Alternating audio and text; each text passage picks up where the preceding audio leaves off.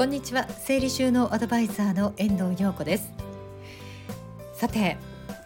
もうすぐ3月ですよね。2月は28日までしかないのになぜか今月食費がものすごくかかってしまっていつもよりプラス1万円ぐらいかかっちゃいました。なんでかな？贅沢は全くしていないんだけどなーなんて思ってよく考えてみるとお米を3回ぐらい買ってたんですよね。お米を買うだけでその月の食費がガンって上がってしまうのはねやっぱり頭が痛いですよね。なのでできるだけ、えー、ふるさと納税などでお米を買うようにしているんですが2月はそのふるさと納税のお米が届かない月だったんですよね。あそっかお米を買うだけでこんなに食費って上がっちゃうんだなと実感した、えー、2月でした。さて今回のテーマなんですが今回はですね家族の片付けの促し方についてちょっと回数を分けてご紹介しようかなと思います。えー、家族が部屋を散らかすから全然片付かないっていうことありませんか？ご主人や子供が食べたものはそのまんま脱いだ洋服は、えー、脱ぎっぱなしとかねそういったことでイライラしてしまうっていうことよくありますよね。家族が散らかすからいつも部屋がぐちゃぐちゃでイライラしてしまう。家族が片付けをするようになって自分もイライラしない方法があったら最高ですよね。ポイントは3つあります。1つ目は自分がまずは変わること。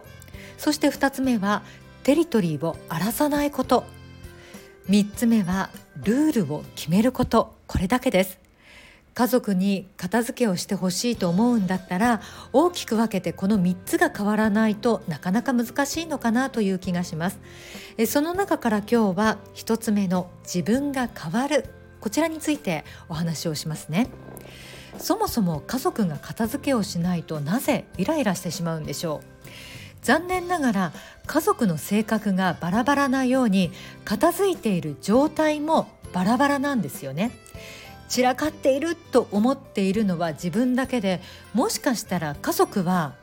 片付いている状態だと思っているかもしれません。であれば家族が散らかしたものであっても片付けたいと思っているのが自分であれば手を動かすのは自分しかいないんですよね。いやいやちょっと待って。そんなの不公平よ。なんで他人が散らかしたものを私が片付けないといけないのって思うかもしれません。でも残念ながら家族は片付いていると思っているんだから動かないのは当たり前なんですよね。片付けたいのは自分なんですもん。しょうがないんです。もやっとするかもしれませんがそんな時片付けやすい仕組みができているとかなりイライラが減らせます片付けの仕組みさえできていれば人が散らかしたものでもストレスを感じず何も考えずに手を動かせちゃうんですよね。ということは自分が片付けられる人になるっていうことがまずはすごく重要なんですよね。以前は私片付けがすごく苦手だったのにもかかわらず自分のことを棚に上げて夫にガミガミ言い続けていましたすると帰ってきた答えはその辺に積み上げているもの全部お前のものじゃん。まずはそれからどうにかしろよって言われちゃったんですよね。あー何も言えないなと思っちゃいました。人を自分色に染めるのは簡単なことではありません。自分が相手に歩み寄る方が何倍も楽です。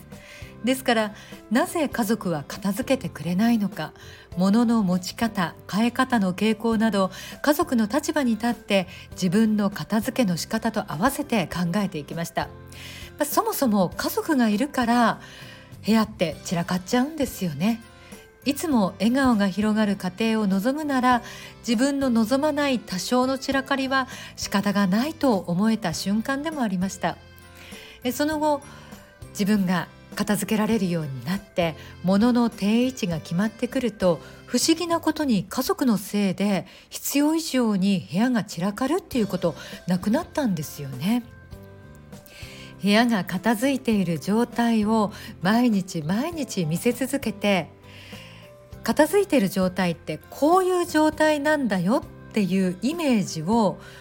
こう刷り込みっていうのかな定着させたことが大きかったかもしれませんね。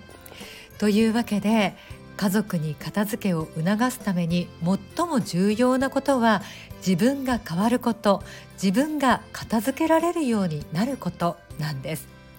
ということで次回は2つ目の相手のテリトリーについて、えー、お話をしますね。それではまた次回。回